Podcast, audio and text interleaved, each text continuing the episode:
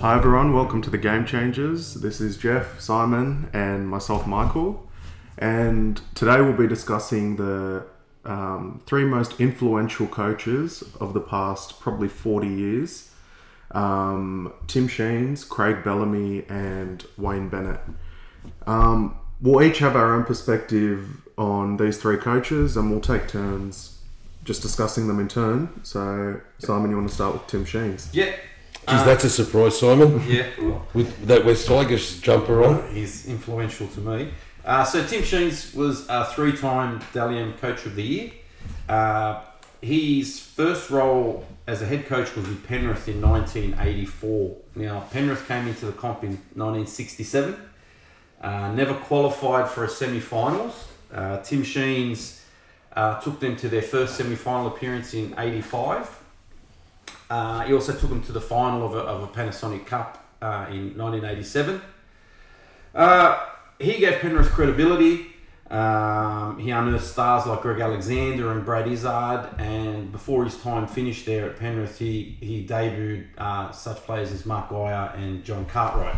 Simon, did he he he went from playing to basically coaching? Correct. Because he, his career, I think, finished early eighties. Am I Yeah, right? yeah. So he went from being a Penrith player, had a year off, and then became their coach in '84. Wow. Yeah, and I mean, he gave them instant credibility because they were they were the chocolate soldiers. They used to melt in the second half. I remember a, a playoff semi final. I think it was the year they made the semis. Yeah, against, Manly. That's yeah, right. Yeah. yeah.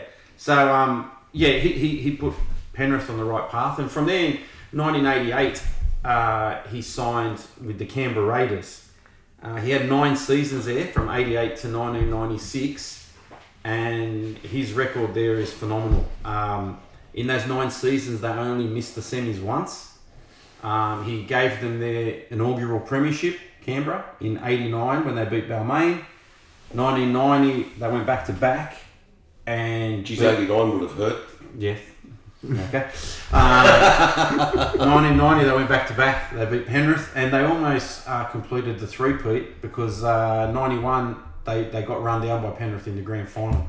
Uh, so he, he was he was he did phenomenally well at Canberra. I even think uh, 94 they won the comp again, uh, his third premiership, and I still think I wrote it down. Their backline in 94 was fullback Brett Mullins. The wingers were Nagas and Noa Nadruku. The centres were Mal Meninga and Ruben Wiki. And the halves were Laurie Daley and Ricky Stuart. Now, to this day, I will, I will say that is the greatest backline that's ever been assembled. Simon, just on that, and we- we're talking about him winning three premierships, which is, a, which is an incredible achievement mm-hmm. in itself. Yep. But those names that you just rattled on, Yep. rattled through, every one of them are internationals. Correct. Um, you go to their forwards, Lomax, I think um, Bradley Clyde, Gary Coyne stated. I mean, he basically had, if they weren't state of origin players, they were internationals. Now, I'm not saying that um, he's not a great coach. I just think that um, the talent in that side helped him achieve those three premierships, without a doubt. I had a look earlier today, and out of that back line of seven, you got one immortal in Mal Meninga Yeah. and three Hall of Famers in Ricky Stuart, Laurie Daley, and Ruben Wiki. Yeah. And then you talk about a superstar like Mullins, Yeah. Yeah. who at his peak was probably the best fullback In the world. in the world.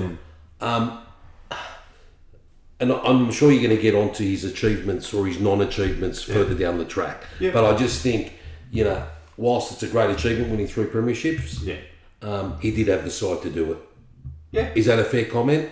It is, Yeah, I think but I'll say no coach can win without cattle. There's no question about that. I There- I mean, there's some superstar sides in the NRL now that we all sit and scratch our head and say, "Why is this team not doing well?" yeah. So it goes hand in hand. Um, okay, so at the end of '96, um, '97, there was the Super League season, and Super League wanted a strong competition, so they uh, wanted Tim Sheens to go to the Cowboys. and they wanted them to be a force. So he was recruited there. Now he remained there till 2001. Uh, his time there is it's quite forgettable. I mean, they didn't qualify for the semis in any of his five seasons, and they actually won the wooden spoon twice. Um, I will say a little known fact about Tim Sheens' time in North Queensland. For him to take that job, I mean, there was no need for him to leave Canberra. He had won three premierships in nine years. He he could have stayed there forever. Now, he was promised by Super League that if he took the North Queensland job, that their two biggest rising stars that they had signed to Super League was Brett Kimmorley and Scott Hill. And they assured him he would get them at North Queensland and he could build a side around them. Then, when the NRL was about to start and they had to cut teams, it was decided that Melbourne was going to come into the comp. And the NRL thought, well, we need Melbourne to be strong. So they sent Kimmorley and Hill to Melbourne and they gave Tim Sheens, Noel Goldthorpe, and Paul Green, who were at the latter stages of their career. Hmm. And you've got to think in '99, Scott Hill and Brett Kimmorley are very instrumental in winning the Storm their maiden premiership. Any particular reason you brought up 99, my friend? No, just because. Okay, whilst I acknowledge the fact that he did lose two quality players in Kimmorley and, and Hill that he was supposed to get, yep. with his reputation and with his record, Yeah. um, I, I just think that he could have done a little bit better because those five years he was at North Queensland, they were horrible. But I, I would I I would say now that they were the laughing stock of the NRL and the and Super League. Well, it was a horrible squad. There's no question. it was a weak but squad. if you have a reputation of a great coach, which is what he did, and I'm not again, I'm not taking in, anything away from what he did at Canberra, but you would have thought with a reputation like his, they would have done a bit better. But as you said, you've got to have the cattle. Yeah. So from there, um, he actually gets sacked uh, from the Cowboys at, in the middle of 2001. He sits out 2002. Uh, before 2002 is finished, he's um, announced as the West Tigers coach for 2003 onwards. Now, the West Tigers were founded in 2000. Uh, they were a mid-table side at best. They were always engulfed in publicity for on and off-field indiscretions. Um, in 2004, uh, the Tigers gave him an, an open checkbook and he signed Scott Prince, Brett Hodgson, Todd Payten, Paul Whatuira. Uh, As a West Tigers supporter, Simon, what were your first thoughts on him signing? um, I thought, I'll be honest, I thought he had passed it. I thought, wow, okay, yep, great coach with great sides. Yep. He's going to be starting from the bottom with the West Tigers. Can he rebuild a side? He did it at Penrith, but Yep. this was 2003. He rebuilt Penrith in 84. It was 19 years. It's a long time Right, between yeah, it was between a long drinks. time Yeah, between drinks. I thought he's going to give us credibility. Three-time premiership winning coach. These coaches don't become available every day. I said, give it a go. yeah. So, of course, famously, the West Tigers win the comp in 2005. I still think, as you said, Canberra were, were chock full of talent. I think winning the 05 premiership with the West Tigers is his crowning glory. Yeah, Uh, they would not have won uh, the grand final in 05 if they had any other coach. Um, I don't. Why, why, why do you say that? Uh, I- Okay, I'm interested I'll- I'll because this- I'll because say they this. played some Super Rugby League. They did. They were a very small side. yeah, They had a very small forward pack. yeah. Uh, but they would run teams ragged. People like Anthony Laffranchi, Chris Heighington, Liam Fulton would, would just run teams ragged. And I just think with Scott Prince steering the ship, and at that time you had the sublime skills of Benji Marshall, who would just jump in and out of games. Yeah. You had Farah, who could, even at that age, destroy teams out of dummy half. I just think that no other coach would have allowed his team to play that way. Um, and I'll, I'll even go so far as in the, the prelim final against St George, which we, the West Tigers were, were heavy underdogs.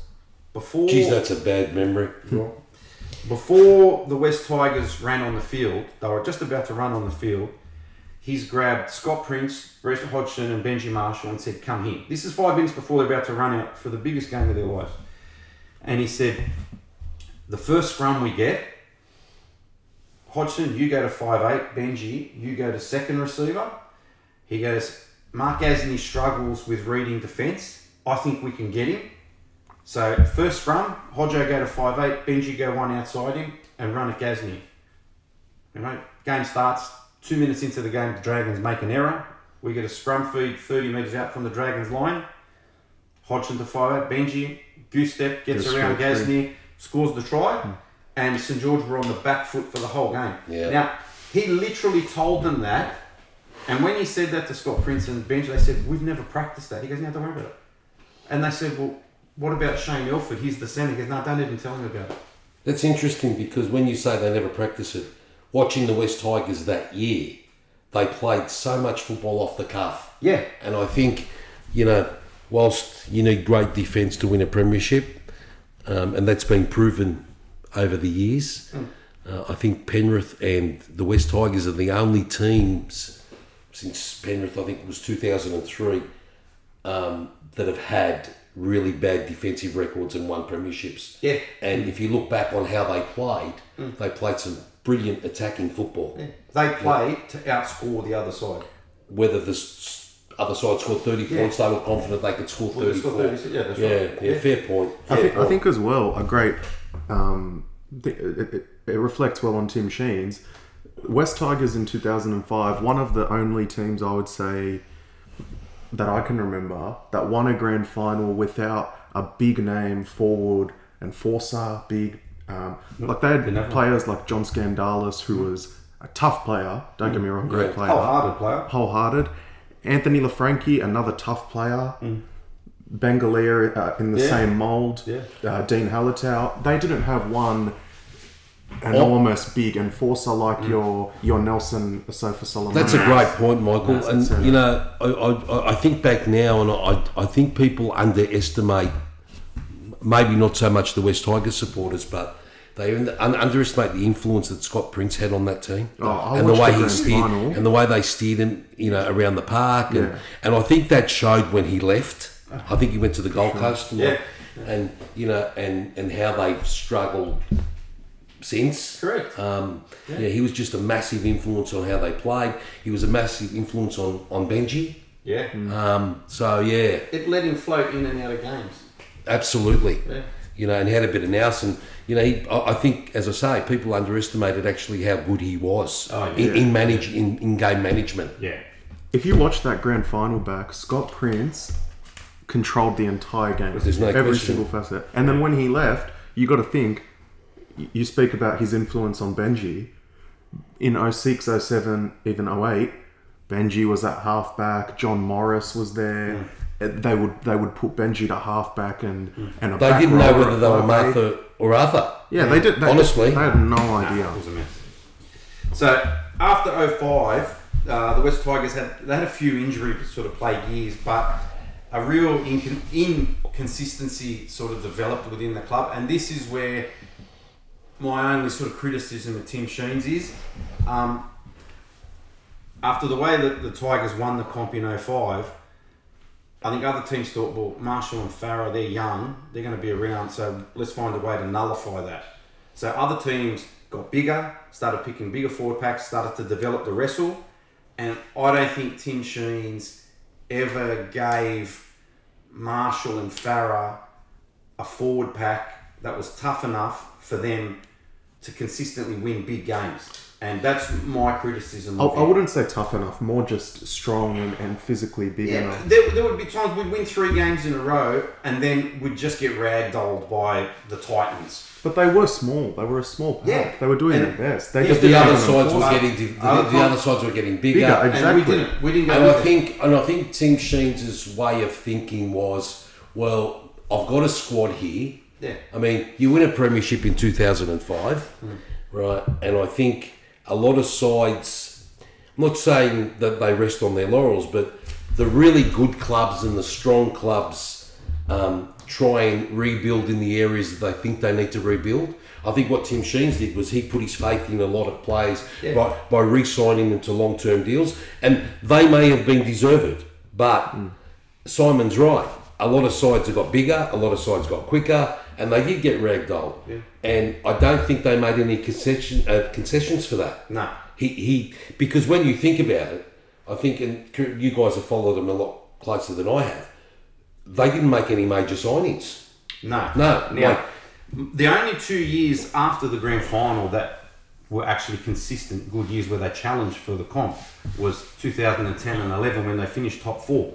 Now that coincides with the signing of Gareth Ellis. Who's probably one of the best, in my view, one of the best imports to come to Australia. And 2010 and 11 were the two best years that Keith Galloway had in his long career We played test because he played Test. Absolutely. So you- Fair, fair call. Played Yeah, two Origin. Two big bodies as well. Yeah. Yeah, so with that 10 and 11, but see, that side just lacked that killer instinct because 2010 we lost a great preliminary final to St George, who went on to win the comp and deserved I can go through that step by step if you like. Fine, that's fine. But 2011, I believe, is the year the West Tigers should have won the comp again. We Manly went on to win it. We beat Manly late in the season. We beat St George late in the season. We'd won nine in a row. Just had that 20 minute period in the second half of the semi final in the second week of the semis against the Warriors where we're in front 12 0, we're in front 18 6, we're in front 20 to 6. Just didn't put our foot on the throat and take them out of the game in a couple of little scrappy areas and we're out. Benji and Robbie should have took, take control Can I in ask you this, half Simon? In those two years where they did challenge, Yep. right? What what do you think went wrong? I mean, whether he were they the selections? Did they have players good enough? Yeah, I believe the players were good enough to win those competitions. As I said, St George beat us 13 12 in a prelim final. I've no qualms about that game. We competed at a really high level, and that was just a quality game of football. 2011, we beat ourselves. Yeah, And I just think it was a lack of just killer instinct. And I think if we had a couple of more hard nosed players in the side, I, I think they would have delivered a, a grand yeah, final. Yeah, Um, and in saying that, at the end of 2011, the Tigers signed Adam Blair, Adam Blair, yeah. who was dubbed the best forward in the world. So they saw their the they saw where they went wrong. Yeah, and signed a guy who could ball play, who was king of the wrestle, Yeah, coming out of the Melbourne system, uh, had won comps there. So 2012, the Tigers were competition favourites. They were favourites to win the comp. Seemed like the perfect signing. It as was well. the perfect signing for the West Tigers. For whatever reason, the mix wasn't right.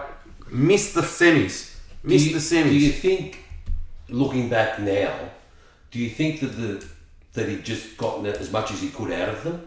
Well, my point is, we had to release Andrew Fifita to get Adam Blair. Now, if you're lacking a side that sort of lacks a bit of mongrel and needs a bit of an enforcer, looking back now, you should have kept Fifita. Hindsight's a wonderful thing, but Yeah. you know that that's a really good point. Uh, I, I mean, I look back at that at that time, and I, and I think he was there for, for eight years. Am I right? Nine nine years. He Ten seasons. Ten seasons, and I think ten seasons. It's a long It's time. a long time, and you know, I just think looking back on how they played and the ensuing years, I just think that you know maybe the juices had run out. Maybe he'd gotten what he could out of those players. Um, but yeah, I think I remember 2012. They were the favourites, and Yeah. you know, and they just obviously faltered. But yeah, So overall, ten seasons. When the Tigers decided that um, they had to release Tim Sheens, and he still had two years left in his contract, uh, so they had to pay him out. And, the, the, the club went through a lot of financial turmoil. You got to think that was nine seasons ago. I still haven't made the eight since. So I'm not saying we should have kept him, but you know nobody's done a better job since. So, so overall, since the West Tigers have merged, and you are both West Tigers supporters, Yep. um, how would you define his performance at the West Tigers in, in the years that he uh, he was there? How, how would you describe his tenure? Well, you have to you have to view it as a success as a whole because he gave us a title. Yeah. He won a comp and then that the 2010-11 team, he had two spikes. Yeah. He came close, very close in the in one of those spikes, and and in the second, the first spike he won. Yeah. Won a comp. We hear a lot of people saying about coaches, uh, have they left the place in a better uh, position from when He they did. started? He did. Yeah. He did. One hundred percent. Undoubtedly. Okay. So that's Tim Sheens. Interesting. Um, Great record. yeah. There's no question. You can't deny that. Um, and everybody, everybody's got different views on Yeah. on his coaching. Well, other other than in the NRL era, or even going back to 1980, he's second only to Wayne Bennett. He's got four premierships, and Bennett's I think got Bennett's got seven. Bennett's got seven. So Yeah. Pretty pretty fair record. fair record. Um, I think I'm going to start with uh, Craig Bellamy now. Yep. So he's considered maybe the best coach of the modern era. Um, so he started his coaching career as an assistant coach at Brisbane. Correct. Um, there was a lot of media hype around him as an assistant when Bennett and all the team stars were away on Origin duty, and they Yeah. beat they beat the Tigers, the baby Broncos they called them, and Yeah, they Bellamy Bellamy was in I charge remember of that. that. Yeah, that was at Campbelltown. Yeah, it was. And What a horrific night. so Bellamy Bellamy was in control. Are you trying the to upset your um, little cohort over here, mate? I, ca- I can't Bringing even back bad memories, my friend. I can't remember it. Um, and yeah, so the media jumped on that. This he's, he's a great up and coming coach. He then uh, he he bided his time at Brisbane and rejected offers from from teams such as the Tigers, Yep. um, and then eventually ended up at Melbourne. Yeah. So that's obviously been an extremely successful period for him. Won the the two grand finals that were taken off him in 07 and 9 Deservedly so, I. Deservedly so. Um. And then has subsequently won comps in 2012, 2017, and 2020. Yeah. So he's won three premierships with two taken off him.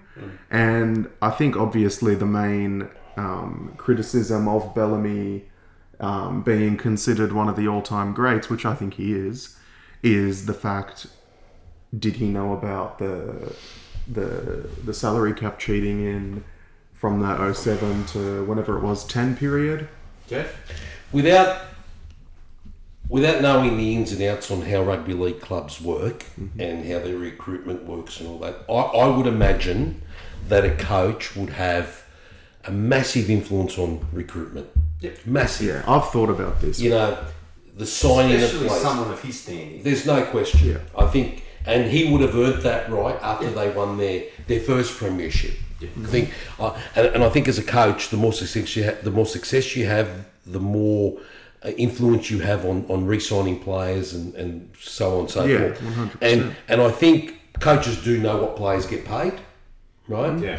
So I think the answer to your question, Michael, is that there's, in my eyes, there's no question he knew, like all the players and all of the management knew what was going on. Hmm. And for people to come out to say differently, to me, it doesn't wash with me. Hmm. Like as a player, for example, and I, I just finished reading. Do you think Smith- the players as well? Oh, there's no question. I mean, look, they're without delving too much into what happened. A player's got two contracts in front of him. They asked him "Sorry. I mean, you can't be that stupid, can you? Yeah. No, really. That's right. I mean, um, maybe some of the younger players, right, may not have, have known. Maybe their management dealt with it. I don't know. But a player needs to sign a contract. A manager, a manager can't sign a contract on their behalf. So the answer to the question, the short answer is yes, they did know. Yeah. Um, but you know his record, and I'll talk about that. He's he's probably had three of the greatest players of all time, hmm. right? But they were nobodies when he got them. There's no question about that. Hmm. I, no, no, I, I have no issue at all, and I would never, and I, I'm not, not here to question his coaching ability because if we go back through history, even up until his last year that he's coached to a premiership, he's developed and he's brought players that are, are on the cusp of reserve grade and can't even get into first grade, and they're premiership winners, and they've improved. That's right. And you know, we look back and players have gone to Melbourne, have become super players, Yep. even become state of origin players, mm-hmm. have left and gone on to play at other clubs, and they haven't played at that level. Correct. So his he, his ability to get the best out of players is is unsurpassed. Yeah. There, there- there's Yeah. just no question. My only, and this is not a criticism, to, to be in a role for that long is incredible. Hmm. But I would love to see him at another club with different types of players hmm. to see whether he would have the same success. That that is my only question. Because his record speaks for itself, Michael. Yeah. Hmm. S- Simon, he's it's just remarkable. Yeah. Well, you speak about the players that he's able to get the best out of, and and the ones he's let go. You've got the likes of Adam Blair, who was, as you said, considered maybe the best forward in the world. Went on to achieve little success at, at the Tigers. Um, even players that were just considered tough, he got them to to Origin and Test level, like Dallas Johnson. I, I struggle to think if if Dallas Johnson was at another club, he'd be a great worker, but would he be a Test or an Origin Oh, player? probably not. I mean, the classic example, uh, I think, is Dale Finucane. Yeah, I mean, Dale Finucane came from Canterbury. He, he admittedly he was a first grader, That's but he actually went to another level, and he's now regarded as a, as a premier second rower. And I don't know if any other club or any other coach could do that. I mean, he he, he brought a bloke by the name of Bryan Norrie. Yeah, And and I read, as I said earlier, I read Cameron Smith's book, and Cameron Smith standing in the game is, is you know, he's up there, and he he talks about these uh, underrated, well, these so-called underrated players, and he, and he speaks of Bryan Norrie and, and how good he was, and and what a team player, and they just improve out of sight. You know, Branko Lee is another one. Yeah. Josh Addo-Carr came from Balmain, reserve grade. yeah. You know, it's just it's an incredible, incredible. My thing is, and when you say you, you take Melbourne players out of that system, like I- remember speaking to a Newcastle fan and they were so excited because they were signing Tim Glasby. I said, oh, yeah, he's an origin property. And I remember saying to him, don't forget, he's run off Cameron Smith for the last five years. So that means he gets every pass right here, it's perfect. I said, is that going to happen at Newcastle? You know, is, is that going to happen? And it doesn't, and, and his, his career didn't kick on. And then now within two years, three years, he's he's retired. done. My other big thing is now you'll see Tino. I can't pronounce his last name. For Malawi, whatever it is. Big Tino's gone to the Gold Coast. You're a genius. Oh, How the hell did you get that out? Yeah, anyway. He's gone to the Gold Coast. Now that kid's now an Origin player. He's gone to the Gold Coast, and everyone, oh, you wait now. He's, he's, he's the Gold Coast are going to be great because they've got Big Tino. Hang on, Tino is a bit player at the Storm. Hmm. He generally comes on in the 25th minute. More likely than not, his team's up 12 or 16 nil. On the back of Nelson Asafon. Yeah, and Jesse? Bromwich. Asafa Solomon. Thank you, mate. You know, We've got an interpreter here, guys. Well done. and he's got Jesse Bromwich and Kenny Bromwich, and you know, just Christian professionals. Welch. Well, I think this will be. seasoned professionals like Welch. Now he's going to go to the Gold Coast. And I, I wish him all the success in the world. But now he's the guy they're going to look to. You're going to set the platform. Let's see if he can do that without. Well, it's, it's probably an interesting test case. yeah.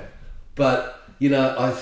I, look, the only two players who spring to mind who I can say left the Storm and their careers flourished Inglis. were freaks like Inglis and Cronk. There's no other ones which they would have flourished anywhere because they are elite Well, players. Simon, that's that's an interesting point, but Cooper Cronk went to the Roosters Yeah, he didn't really. on the back He was of. bit part You know, the Roosters have been successful since 2003. Yeah. I'm not saying that, you know, he didn't play a big part because he did. As a halfback, Hmm. you do. But he was he was the Keary was the main Yeah. the, the main player. There's no question. Okay, Yeah. how'd they go without him this? There's no, you're, you're 100% correct. I, I'm just saying hmm. that the influence that, that Wayne Bennett has on players hmm. that come to his club is phenomenal. Hmm. And we can't question that, Yeah. right? But I think with Tino, mm. especially with Tino and the raps that he's had this year, mm. this will be a really good test case on how he goes. Yeah. Because the pressure, as Simon says, the pressure's going to be on him mm. to do the job up front. I'm backing him to succeed. I reckon he he'll be a test player in My, the future. my next question to you, Michael, with Craig Bellamy, mm-hmm. is that he's had, and we don't know what Cameron Smith's doing yet. Mm-hmm. Let's say that he doesn't play. Yep. He's had the greatest player that we've ever seen mm-hmm. hmm, with him in his whole coaching career. How do you think he's going to go without him? I think they'll still succeed. Yep. On the back of what, If what- his replacement's Harry Grant, Harry gonna Grant, go okay. We've we've seen firsthand how much influence Harry Grant. Harry Grant was carrying the Tigers. Okay, Harry Grant's 21 years old, and I mm-hmm. think, and I agree with you, he is one 22, su- 22, one super talent. Correct. Without a, he, he is a 10 year, Origin test player. 250, 300 origin test, whatever you want to call him. Yep. But does is he mature enough to replace a player like Yeah. Cameron Smith? And and I would never question Melbourne because I've done it in the past, Yeah. thinking that they're going to, to slide and they continue to do the same thing, Yeah. right? And they continue to be up there. I'm not going to question them. Hmm. But my question is, how is Craig Bellamy going to react to not having? Well, I just think, as great as Cameron Smith is, he's 37, he's played over 400 games. This year, he was still in the top seven or eight players in the game. Yep, I'd say top five. Okay, you get Harry Grant in that system, he'll be in the top seven or eight players in the game. I'll ask you this one last question. That, I don't think they'll skip a beat. Okay. If Cameron Smith doesn't play last year, mm-hmm. do they win the premiership? No, No. No. And that that's the problem I well, that's the issue that I have hmm. and the influence that I think Cameron Smith plays and the benefit that it gives Craig Bellamy. And again I'm not questioning Craig because Well, it's there in black and white And- and how good he is. This is this is look at what we're talking about. We talk about how he un- identified Inglis, Slater, Folau. Cronk, Smith, Folau, all these play Bromwich brothers, Tohu Harris, Vunivalu, Justin Vunivalu, all these players who he's identified. And now look, Cameron Smith's going to retire. They had Harry Grant, who unless he was on loan to the Tigers, he was going to play for the Sunshine Falcons again. He was their third string hooker. He's their third string hooker, but he was identified. Why didn't the other 16 teams identify this kid? Well, He's a freak. from what I've been told, Melbourne have got a great recruiting What? you know program in place and That's you know it's but look yeah, as as you quite rightly said his record speaks for itself Hmm. um, and and to be at a club for that long and to do what he's done Especially being like an angry ant type of a ranter and a raver. Usually those type of coaches have a very short shelf life. You know, you, you can scream at him, scream at him, but mate, they listen to him and they respect him and they buy into what he says. I've looked at coaches that have tried to replicate what Wayne, uh, what uh, Craig Bellamy does Yeah. and it's and it's sort of you know it's not in them Give me, an Right. exa- give me an Right. example.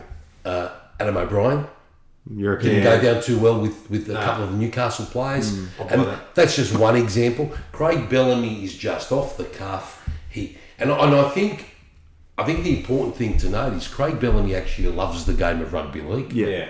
And he loves his players. Mm. And that's why we see this passion that comes out. Yeah. You know? Yes, he's been blessed with superstars. Mm. Right? There, there's no question about that. But his record is remarkable. Yeah. Gets a tick from me. Um, we'll move on to to your man Wayne Bennett. I wouldn't say he's my man, but um, Won, won, the, la- yeah. won the last St George comp. Look, I think um, I mean we all obviously know who Wayne Bennett is and Yeah. and his record and Yeah, and I think without saying. and I think and I obviously Wayne Bennett holds a special place in my heart as a St George supporter, which I'll get onto shortly. But my my first memory of, of Wayne Bennett, I mean, it was 1984, and I I wanted to watch that. that they showed the the Brisbane Grand Final. So I mean, you might remember this. Yeah, yeah, yeah. The Uh, Queensland Cup. uh, yeah, and um, Winner Manly. and Brisbane South, I think, yeah, Brisbane Souths were playing. I, and I took particular interest in it because there was a young bloke by the name of John Elias who was of Lebanese descent. Yep. And I saw that Mal Meninga was playing, and I think that was the first time I'd seen Wayne Bennett or heard of Wayne Bennett as a coach. So, I mean, he probably um, started off on the right note, winning a premiership in Brisbane because he had a fairly good record in Brisbane before he started coaching. And then, then he signed with uh, Canberra with Don Furner. Correct. And I think history tells us that Wayne Bennett played an instrumental part Oh, uh, as the coach of Canberra. Yep. Um, and, and Don Furner was in the background. And, you know, they basically came from nowhere because they'd only been in the comp for five years, you know, and to make the grand final against a star-studded Manly Yeah. was a fairly good achievement. Yeah. And, you know, by 88, Brisbane had come into the competition and, um, and on the back of Wayne's, Wayne Bennett's success, he, it was a no-brainer for them to sign him, you know, as as their inaugural coach. Now, I remember in '88 the players that Brisbane had and the hype surrounding Brisbane. It's a state of origin. Yeah, it was a state with That you was know Lewis Langer. Lewis, you know, Gene Lewis Miles, Lang, Greg Greg, Dowling. Greg Dowling, Greg, yeah, the, the, the, the Turtle, you know, all those sorts of players. And, and I think back now and the, the hype regarding Brisbane in those days, but how difficult that would have been to, to blend all those players because they all came from different clubs in Brisbane. You know, they had a sprinkling of, of a couple of Sydney players like Chris Johns and, and Terry Matterson. So, you know, and I think people look at that and they think, well, you know, uh, they should have probably had more success in the early days. Mm. You know, but that would have been a really difficult task trying to gel all those players together. But I think, I think the I think the most important decision he ever made was probably the right decision because they succeeded after that. Oh, he had to make a really big call on, on Wally Lewis, mm-hmm. Yeah. who was obviously Wasn't popular.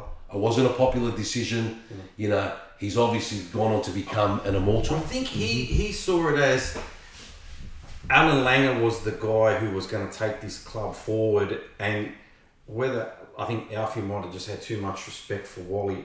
Alfie was never going to shine while Wally was in the side, hmm. and I think he thought, "I've got Kevin Walters here, and I think he'll be he'll complement Langer better." And as a coach, you've got to make those hard, Yeah. those really hard decisions, and you do it every year. But to, to, to make it on one of the greatest Queenslanders of all time, Yeah. One of the It's greatest players of all well, time. one He's of the an greatest players of all time. Yeah. It was a pretty ba- it was a pretty brave decision. Yeah. Thinking back, and and and it obviously hi- his decisions were justified because they they won back to back premierships in in '92 and '93 against my club, and Yeah. you know, um, and he was vindicated. Um, and people continue to ask, and you know, people continue to say that he probably should have won more premierships. Yeah. You know, in, with the teams that he had. But but again, I come back to, you know, all these players, all these players with these big egos. You know, you know, if you go back, you Walters, Langer, you know, they had the Gary Belcher, Greg Dow, all these players, and then then you start to develop the younger blokes, hmm. and you've got to start making room for them. So, you know, you go back and, and look at his time at Brisbane, and I think he coached them for 18 years, 21. 21 years. You know, if you go back and as a supporter and say, can you give me six premierships in 21 years? I, I know what my answer would be because when you work it out, that's that's one premiership every every three and a half years. Yeah. You know, I take that every day of the week. Um, and I think, I think as a St George supporter, when there were whispers coming out of Brisbane that he was going to sign, I, I've got to admit I was just like I was not that I could do handstands, but I wanted to. I was really, really excited because at that time St George were going through a phase where it was basically, you know, they weren't improving. They needed Yeah, that is. they needed an outside voice. Yeah. Um, and he was the perfect man to do that. Um, now, 2008, Saints had made the semis, and Nathan Brown, who had coached them, started to bring a few young guys through. Um, and I think, I think Wayne benefited from that. Wayne Bennett benefited that in 2009, um, and he even says that to this day that um, a lot of the players that he coached were already well coached You know, prior to him coming. Yeah. But and I remember, I remember St George signing Wayne Bennett, and when it became official, and I said to one of my brothers, I said, "We will win a premiership in his tenure at this club. Hmm. I, I don't know when, I don't know when, but we will win a premiership." Yeah. And you know, luckily for us, we did. And you know, he had people look back, and we had tremendous success. We won two minor premierships. Yeah. You know, we made the semi-finals. Our defense, which Oh, it was unbelievable. like Yeah. you know, Very you remember yeah. watching them in 2010, and, and and you talk about 2011. My view on St George, like we had a successful 2009. We were minor premiers. We got knocked out and in straight sets, and people were saying, "Oh yeah, here we go again." You know, the chokers, and Mm. and I think they came back in 2010, Simon, with this really steely resolve, and their defence was just remarkable. But and see, and this is where, if I can criticise Tim Sheens at all, is we always say, oh, the Tigers they had they had a small forward pack, and you know, well, St George's back row when they won the comp was Dean Young, Ben Creagh. Ben Creagh, and Neville Costigan. Throw in Jarrod Saffy. Yeah, but what I'm saying is Dean Young and Neville Costigan are small forwards, but it's attitude. One hundred percent, and It's they're- attitude, mate. And he coached them to be animals for 80 minutes. Yeah. And that's the difference. And that's they coaching, played for mate. him. That's coaching, and they played for him. they you know and, and people will tell you now I've, I've read numerous books on you know on, on people that talk about Wayne Bennett Wayne Bennett's technical uh, nous on the game isn't great Yeah, he's a man. He's a man manager. he's a man manager and they absolutely play for him and and the thing with Wayne Bennett is that he surrounds himself with good people he surrounds himself with people that know the game he knows how to get the best out of people and it was proven Surround yourself with assistant coaches who don't want your job. That's there. There are absolutely one hundred percent, and you know his record. I, I think in all the time that he's coached, you know, and, and we go back to to his first premiership, and I say this with no bias whatsoever. I honestly believe his 2010 premiership was his crowning glory because St George were renowned as a, we had a soft underbelly, you know, and, and if you go through our roster compared to what Brisbane had, right? I mean, I, I know his performance in 2006, I think it was, Simon, when Yeah. they beat Melbourne. Yeah. That was a remarkable achievement. Yeah. But if we look at the rosters compared to what Brisbane had, Oh, right, and the teams, his performance at St George was, was remarkable. Yeah. You know, and 2011, I, I still believe to this day that our start to 2011, which is so hard to do after winning the We were Premier six points clear in the morning. we were six points clear, and then state of origin just absolute, and that's what come. That's what comes with success. You start to, to get more players in state of origin, and it just came back. And Who was there that year in eleven? Was it Wayman? yeah, Wayne Bennett, we Yeah, had him in nine, Soward ten. got yeah, picked. Soward got In picked. Uh, uh, ben Hornby got picked. Yeah. Mark Gasnier, Matt Cooper, Morris, um, the Morris. the Morris boy, uh, uh, Brett. Morris. We had Dean we had seven. Yeah, Dean. We had seven Origin players. Ben and Craig. you know, and to, to, to do to take that out of basically a premiership winning Yeah. team, we really struggled. Yeah. They ran out of gas. You know, we did our, our start to that. We, we were playing better football then in 2011 than what we were in But yeah, the thing, in 2006 when he won with, uh, with Brisbane, I mean, he, he had Justin Hodges, Lockyer, Webcke, Seven Asiva.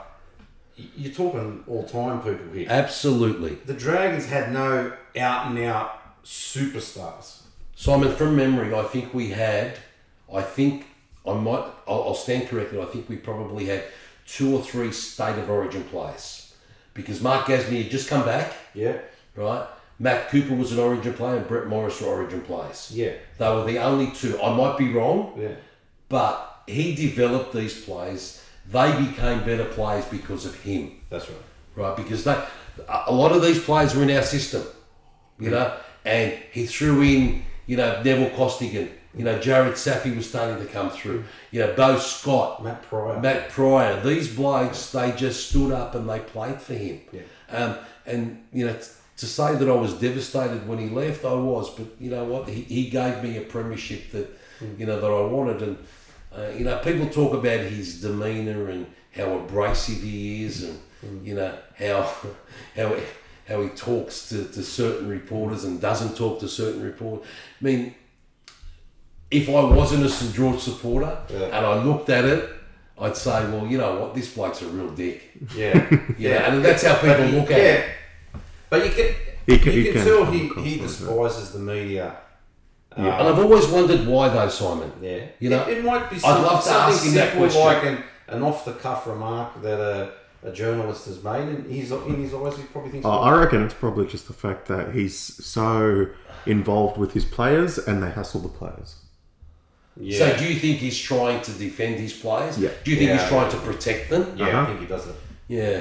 You can tell he did it with even Latrell this year. And I think he did it with. That he, was the one He did it a lot with Darius as well. Yeah. Yeah, Um, so, so when he left, obviously I was disappointed, and then he went, and I think I I think he would call them tumultuous years at Newcastle, you know, Yeah. which was pretty tough, Yeah. you know, with, with what was going on with Nathan Nathan Tinkler, and you know, and Alex McKinnon. Alex McKinnon, which was mm. just obviously heartbreaking for everybody, not just him, but everybody in rugby league, and you know, he did make a prelim final yeah, you yeah, know, in his in his tenure there. But and then obviously he went on to Souths, and I think this is his third year. If I'm, Yes, they've made two prelim finals, and you know, and we'll obviously discuss this a bit further down the track in our pre-season. But I, I still think that they're well, I they're my smokies to Oh, win the yeah, premiership.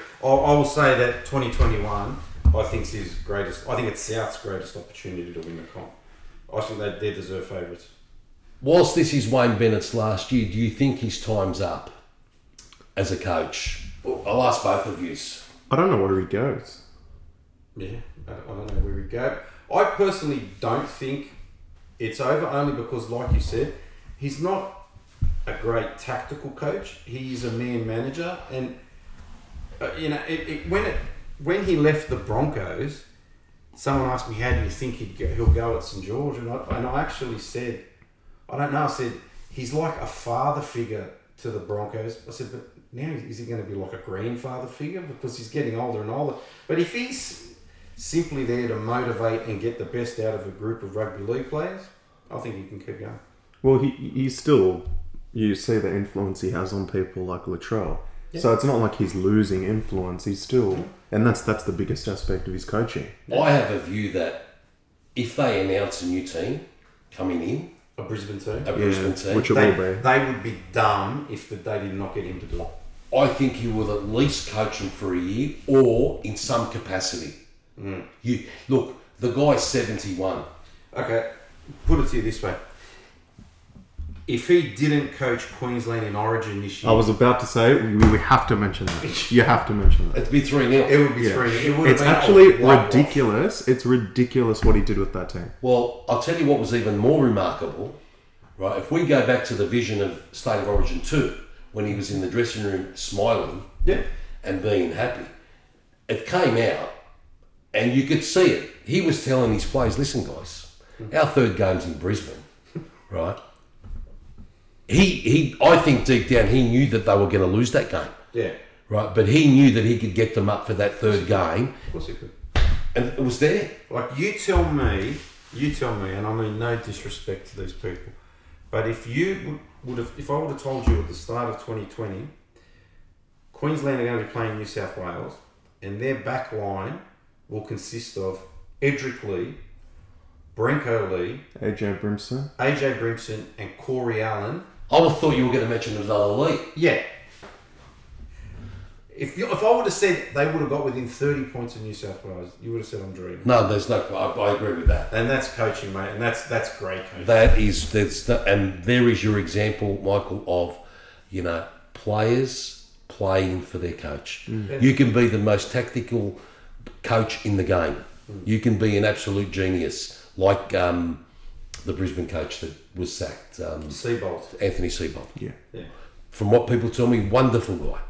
But sometimes too much knowledge. We're, we're talking rugby league players who who and again, no disrespect. A lot of them finish school early. They don't go to university. They don't have the social skills of a lot of people. Right? To, to feed them stuff and you know and to be too technical with them, it just doesn't work. And that's what Wayne Bennett's greatest success is. He knows how to relate to certain people and he knows how to get the best of them. Yeah. So, in my eyes, he and his record will tell you he's the greatest coach of all time. Yeah. My, my thing, if we're going to talk about other coaches, and th- there's a group of coaches that are sort of, I always put in the same sort of category, where you you can tell that they they have a great amount of knowledge and they're probably great assistant coaches, but if I would put like Jason Taylor, Stephen Kearney, Matthew Elliott, Brian Smith, those type of coaches, you can obviously they have a great knowledge of rugby league, but for whatever reason, whether they overthink rugby league or they overcoach, I don't know what it is, but there's a reason why they didn't get the ultimate. And it doesn't matter what you say, coaches are going to be judged by premierships. That's how you're going to judge a coach. We can't sugarcoat that at all. No. right? Ultimately, it's driven by success, right? My view on coaching in this day and age, hmm. I go and watch a lot of junior rugby league co- games of footy. I, I'm, I'm a footy head. Yeah. I look at, you know, rugby league teams and junior rep teams, 15, 16, 17. And to me, everything looks so structured. Yeah. I just think at that age, we should, we, want to see their skill Yeah. right?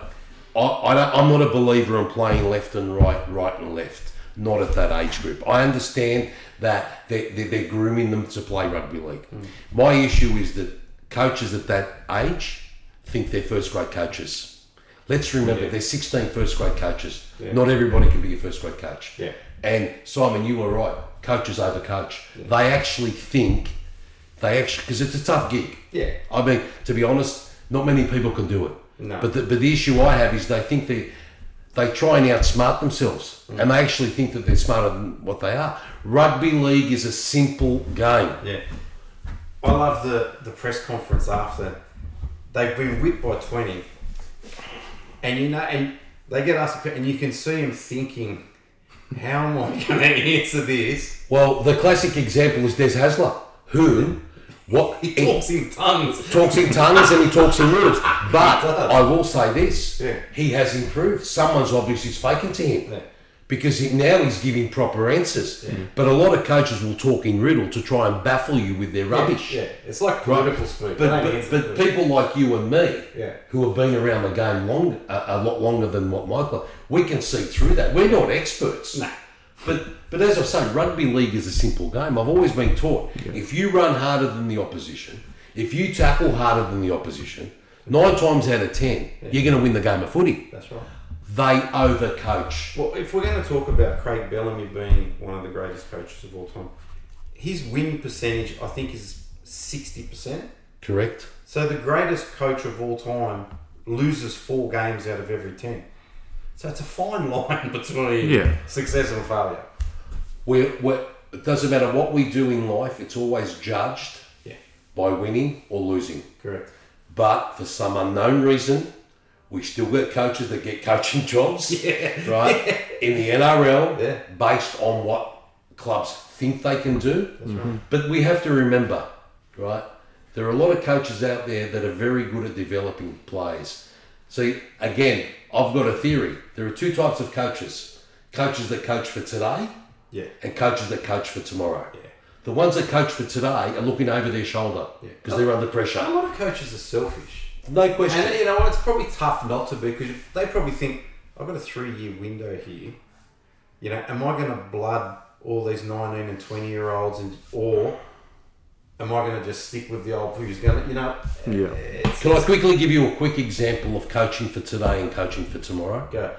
And I'll talk about my club.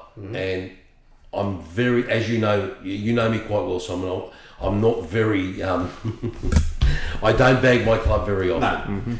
But Paul McGregor is a classic example. Yeah. Unfortunately, the players weren't playing for him. Right, so Paul Paul McGregor had to make a decision. Does he stick with his tried and true to get him out of this rut, to try and get him a new contract? Well, the captain was playing for him. Cameron You McInnes was loved playing him. for him. He One- loved him. You saw it the, the last One game of the year. You loved him. One player Unfortunately, they weren't. So Paul McGregor had to make a decision. Do I get rid of these blokes that aren't putting in and start developing these young blokes? Mm. Unfortunately, it didn't happen. No.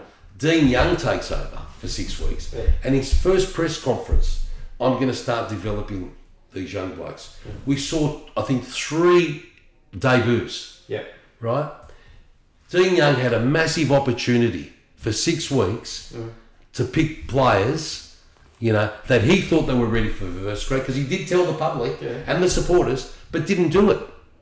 Yeah. Right? That's the issue I have. You know Coaches what? that coach for today. He probably thought I'm half a chance of getting the job. There's no That's question. So, so, so i- i- instead of his record saying one and five, Yeah. right? It'd be better if it said three and three. There you go. Yeah. Um, yeah, we'll probably wrap it up there. Uh, thanks for listening. We'll probably be doing monthly episodes, I'd say. Yeah. Hopefully, we'll be doing a um, a 2021 season preview. Uh, On the up. premiers, which I think might be St George, guys. Yeah. so thanks for listening to the, the Game Changers podcast, uh, a fan's perspective on rugby league. Hope to um, get you listening again soon. Thank you.